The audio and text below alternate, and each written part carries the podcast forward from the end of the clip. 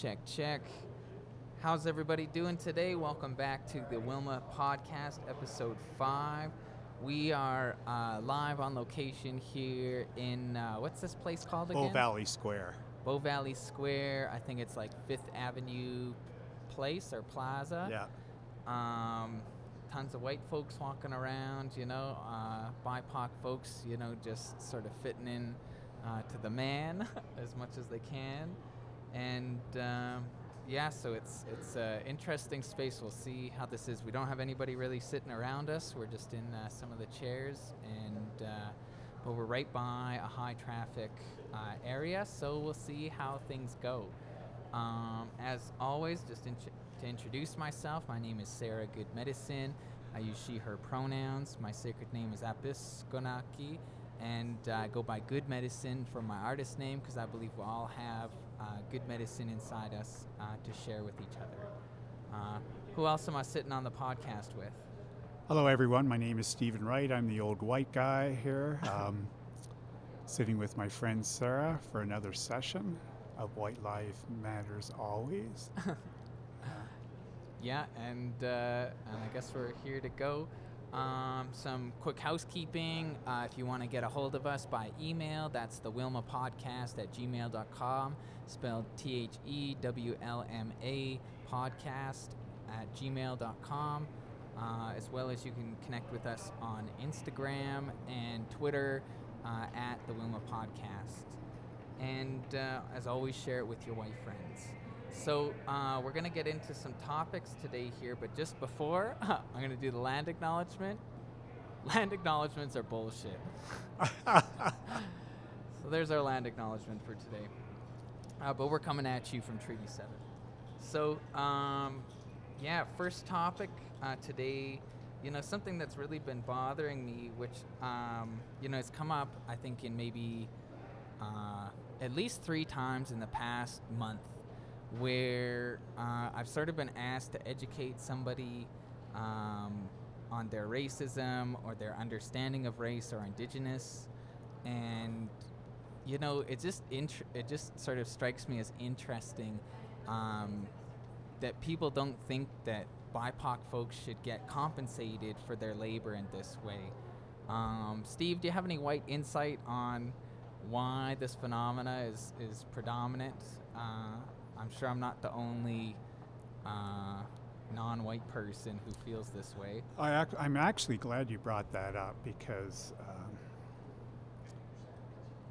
I've been feeling also lately that uh, us white folks are, are uh, intellectually lazy. What do you mean by that?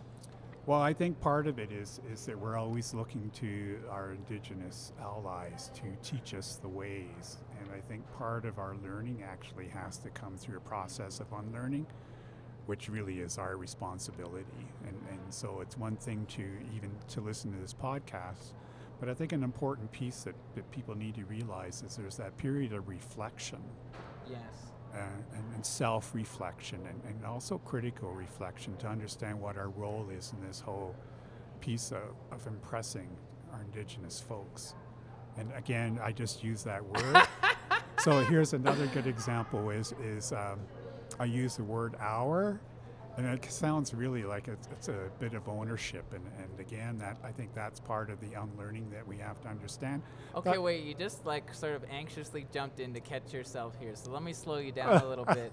Uh, first of all, we ain't yours. That's right. We don't own you. Yeah, you don't fucking own us. Uh, but uh, you know what I mean. Uh, one of the other topics, so maybe we'll just take a break from uh, the education piece, but I do want to come back to it because I got mad stories for this. But um, one of the other topics is language as an example of internalized and unearned superiority. And so um, before the podcast recording, Steve and I were just chatting. He was sharing a story with me, uh, and he was literally advocating for Indigenous people and Indigenous rights to be talked about more. And he used the words, Our. our what? our indigenous folks. Yeah. And so, you know, uh, well, what did you say to that? Yeah, what do you.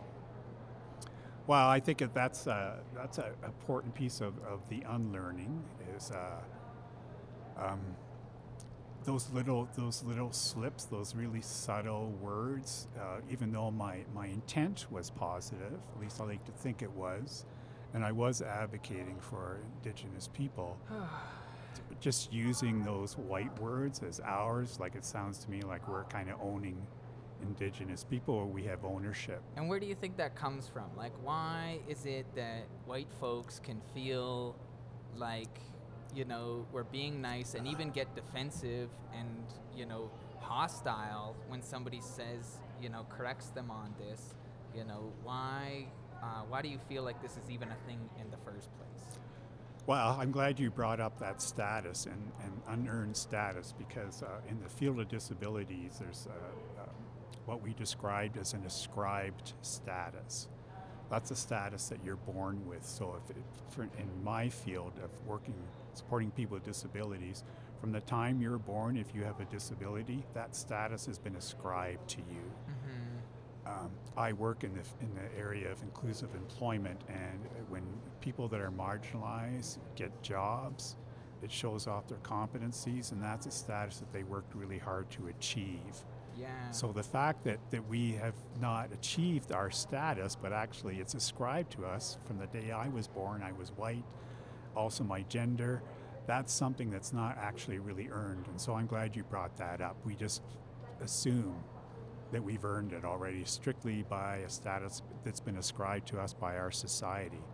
You heard it, folks, from the horse's mouth. I'm glad you brought that up. There's, that's a, an important piece. Well, and even I think, you know, on the topic of disability, um, could you share that story just briefly on uh, the keys? because I, I, went to a conference this week and they had a lanyard around uh, for you for your thing, and it went around my neck, and it just sort of made me think, you know, uh, like just power and how even us, you know, uh, as oppressed people, you know, are still sort of looking for that feeling of power, and we see that we see uh, our liberation through what power we can get within the world we're submerged in.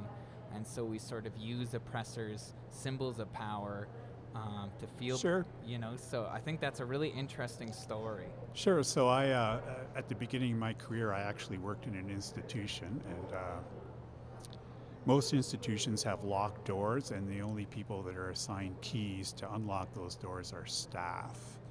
And so, having wearing keys, quite often, a lot of the people that I supported would have a, a keychain of keys that actually didn't unlock any locks, but it was just that symbolism of having that status. That's not any different. That's very similar to trustees that work in the prison system. They get more privileges than the rest of the people that are in prison there, that are incarcerated.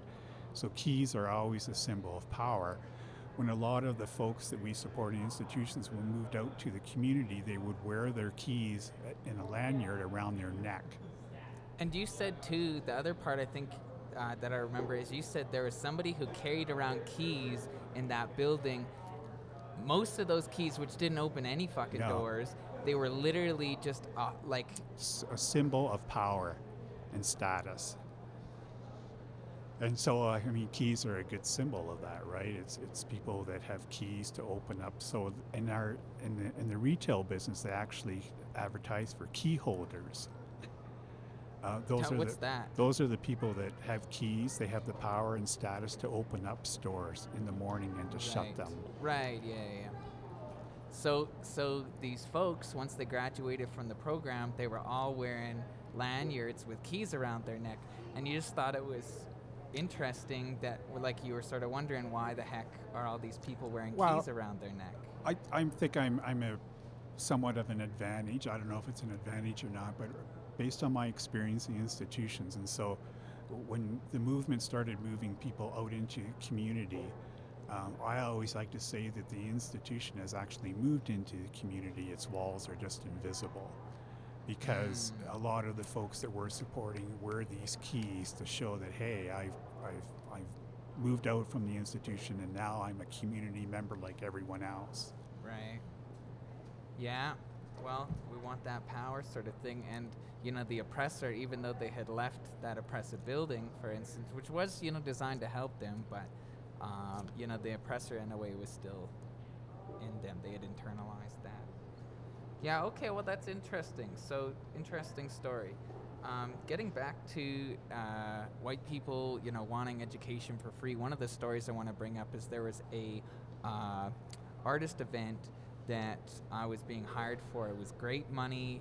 Um, you know, the time commitment wasn't big. I would get to play. Uh, I would get to DJ with my friends, and um, yeah, I was just really looking forward to it. But they provided some background materials on the event, and um, a friend of mine, actually, interestingly enough, a white guy, um, had reached out to me and said, "Hey, like, uh, just so you know, like." this whole sort of idea is based on a stereotype of Inuit languages. And I was like, oh, that's interesting. So I looked at some of the, the source materials. I didn't look at it before. And uh, for the idea for the event, and realized like, yeah, we're pretty much, we're just, like, this idea is, you know, like the, the idea for this event was based off a stereotype of Inuit, Inuit language. And um, so the person who had initially reached out to me had um, had um, said that uh, I brought it up with them and said I was really, you know, uh, not feeling good about this. And they responded to me by saying, listen, it's important. What you're saying matters more. You know, if this doesn't matter, then the rest of this doesn't matter. They were very good at listening. Uh, this person is not white and so that's maybe where some of that immediate understanding could come from. Uh, but their superior, who has the power to make changes, is white. And uh, so, anyways, um, they took this to their superior, who's a white woman, and um, this white woman reached out to me the next day and said, Hey, we've looked at this you know, our intent wasn't for this to be, uh, you know, stereotyping anybody or anything. And, um, you know, and we can't uh, change things right now. It's too late in the game, some yada, yada, yada. And I said, listen, uh, if that's the case, um, then I'm not interested. But, uh, you know, I really do think uh, that you should sort of change this. But, you know, if, if that's your feeling, you know, I'm not know, whatever.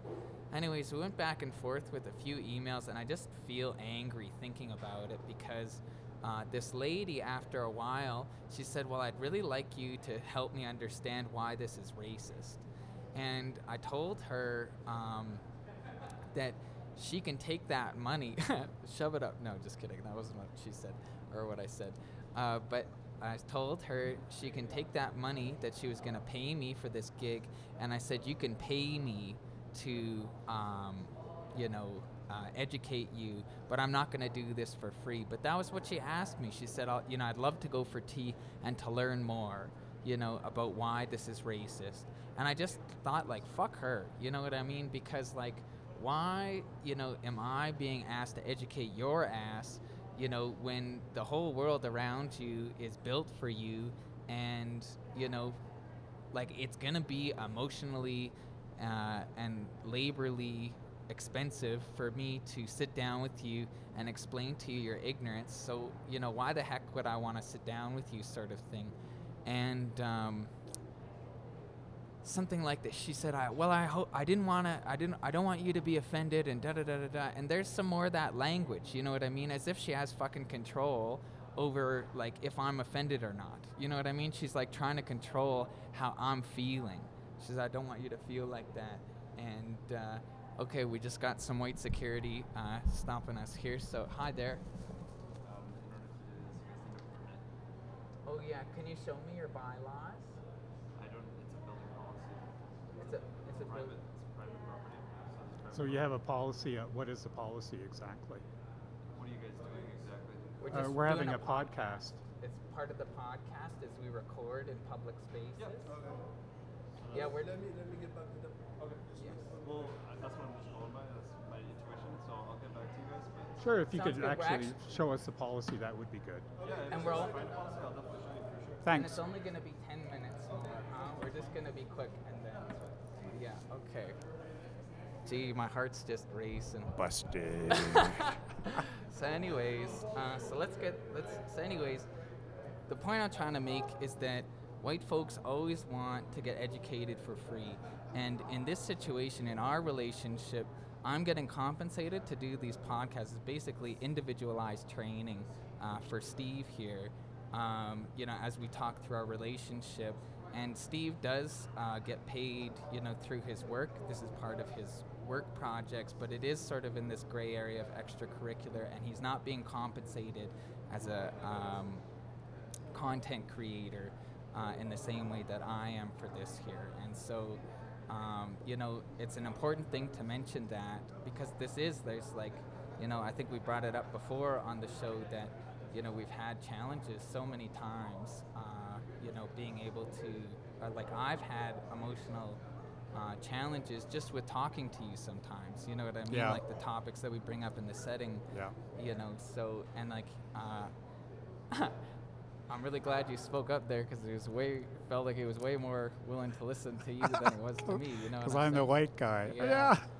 so but anyways what do you think about that what like Well, I, here's a. are you, are you sympathize with that lady or No, no, actually, uh, you made a really good point, and I want to point something out too. Is that, uh, and this is part of um, the podcast and encouraging people to listen to it. Is that um, for us white folks, it's interesting how all of a sudden uh, these universities, at least the U of A, and a couple other universities, are offering Indigenous courses free for us white folks to learn more about Indigenous. So at first when that occurred, I thought, oh, that's just part of the, the, the trend across the world where online courses are free and knowledge is free.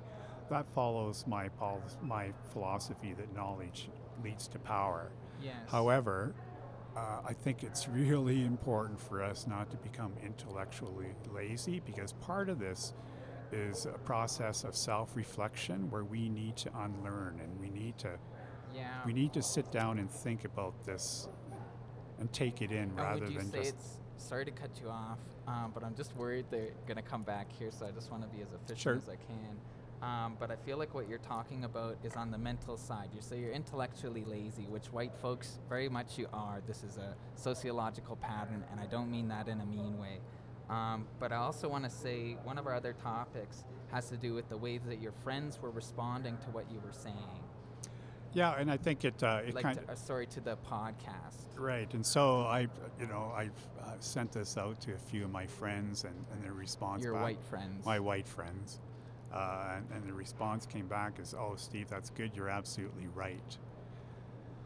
And but the point of the matter is i think what really kind of disturbed me is we never actually i've never had a conversation with any of these friends right? And that's part of i think here's what i think is that as white folks we need to take responsibility for our unlearning and learning because it's one thing to learn about the indigenous culture, but it's it's t- sort of takes away from the fact that we're racist, and we actually created a society which really condoned and promoted the, the genocide of the cultural population and the culture. And do you think your white friends, when they're saying, Steve, you're so right, do you think they're feeling any guilt uh, or even shame about that, what you just described, the genos- like their culture and their race perpetuating the genocide of indigenous No. peoples, and plural? No, and that's what I'm saying is is that I think and this is just my idea is that uh, I think we feel that if we're being taught by indigenous people that we're off the hook. Yeah, all right, our friend has returned. Hello. Check, check. So we're back here. We moved over to uh, the other food court just adjacent here. And um, yeah, just uh, feeling a little, little shook up, but all right. Um, we were sort of talking about uh, folks getting, uh, white folks getting educated for free, and I was sharing that story. Another stor- story I wanted to share on that. Um, I guess before we get into that, is there anything you want to say about what just happened, Steve?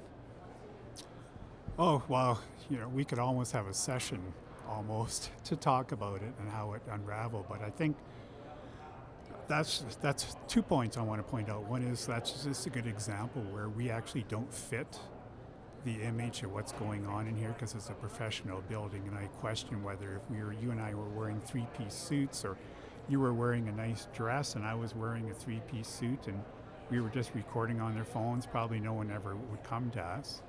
I also uh, feel that, that those two security people actually defaulted back to some policy, even though they refused to show us a policy. And I actually question whether it's a, a policy or whether they just made an individual judgment. Yeah. Sounds good. Thanks for putting those uh, points in there. And uh, and I feel that. So um, yeah, the other story th- uh, that I was wanting to share um, was that uh, there was this uh, mixed race person who um, who uh, oh we might be getting kicked out again. Security just showed up. Um, so there's this mixed race person who was wanting me to do this thing with their organization, and um, just had this long conversation, and I really feel like you know we're talking about white fragility, but I also feel like settler fragility is a is a thing, um, and um, so I had this long conversation. I just felt so exhausted afterwards, and I couldn't understand why.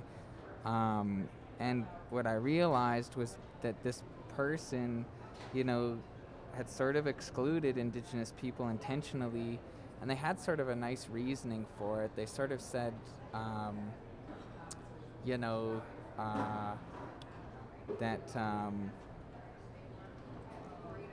well, we just didn't feel we could do it appropriately or in a good way. But the thing is, um, you know, because they didn't have Indigenous people. But, you know, what I really felt uh, working in their organization, but what I really felt is why wouldn't they have, um, if they don't have Indigenous people working in their organization and they don't feel that capacity, why is their response to back down from that instead of leaning into that and hiring more Indigenous people or figuring out why it is that uh, they felt the need to leave us out as opposed to doing that. And so, you know, in that same token of, you know, white folks want to be educated for free, I also feel like settlers and generally general want to be educated for free on indigenous stuff. Um, and there's another story, but I just don't feel like sharing it. Um, something also we wanted to bring out is there. Well, I guess is there any thoughts you have on that on that story there? Because that person, you know, they're very white-minded. They're very uh, you know, fair skinned, but, um, you know, they are mixed race. They do belong to BIPOC identities. And, um, but yeah, I don't know. Do you think it could be, um, even though you might be part of the BIPOC population, that uh, I wonder sometimes if it's it's how close you are to that status or how close you are to to the top of that hierarchy. Well, yeah, I think it's a good point. I think in these anti racism working groups within organizations, almost indefinitely there's white folks and mixed race folks. And to me, that's not a structural coincidence. To me, that's a structural outcome that the more white you are, the more accepted you are. And, um, you know, uh, and by mixed race, I mean people mixed uh, white with uh, somebody who's not white or a race who's not white. And um, yeah, I think it's just like we talked about being a house slave. I think it's the same sort of thing. Um, so another thing we wanted to bring up here is uh, Steve and I had a conversation that was sort of um, uncomfortable, and it you know it also relates to something on the last episode. You know, uh, at the beginning of the episode, episode four, if you listen in, you know, I sort of laugh at Steve making some jokes, um, and um, I guess you know I just wanted to bring up that those when we listened back, uh, it was clear to me that those were sympathy laughs, and so. Um, mean you didn't think I was funny, my jokes? Uh, uh, Sorry. No, uh, no. You know, the thing is, I feel like even though you know I know we're friends, I know you care about me. That part of our dynamic and our relationship is that I feel like um, there is a power dynamic between the two of us, and that um, you know, I am a, you know, still afraid of how you're going to respond to me in certain ways, and so I do things. You know, we pointed this out um, at different points along our journey so far, uh, doing the Wilma podcast. And, um, you know, I think those were just a good example. Those sympathy laughs were a good example um, early on in the podcast um, of how um, just how yeah i'm just trying i don't want to challenge your power there's a part of me that is afraid of you and Yeah, Yeah. and I think my- my struggle with that um, was for two reasons. One is that my I that's a good example of white fragility, where when you told me that how you were feeling, I didn't actually want to believe it or actually listen to it. Um, could and you I- say that again or like elaborate on that a little bit Sure, you bet. You uh, you told me that you were nervous, and sometimes you're nervous actually talking to me about certain things. And part of my white fragility is is like, oh no, I don't want you to feel that way. I want you to like me, to trust me, uh, negating the fact that I'm white and you're not. right And so that I think is part of the unlearning that even though I my intentions might be honorable, I might and I do care about you. The reality of the fact is that, is that I'm a white man.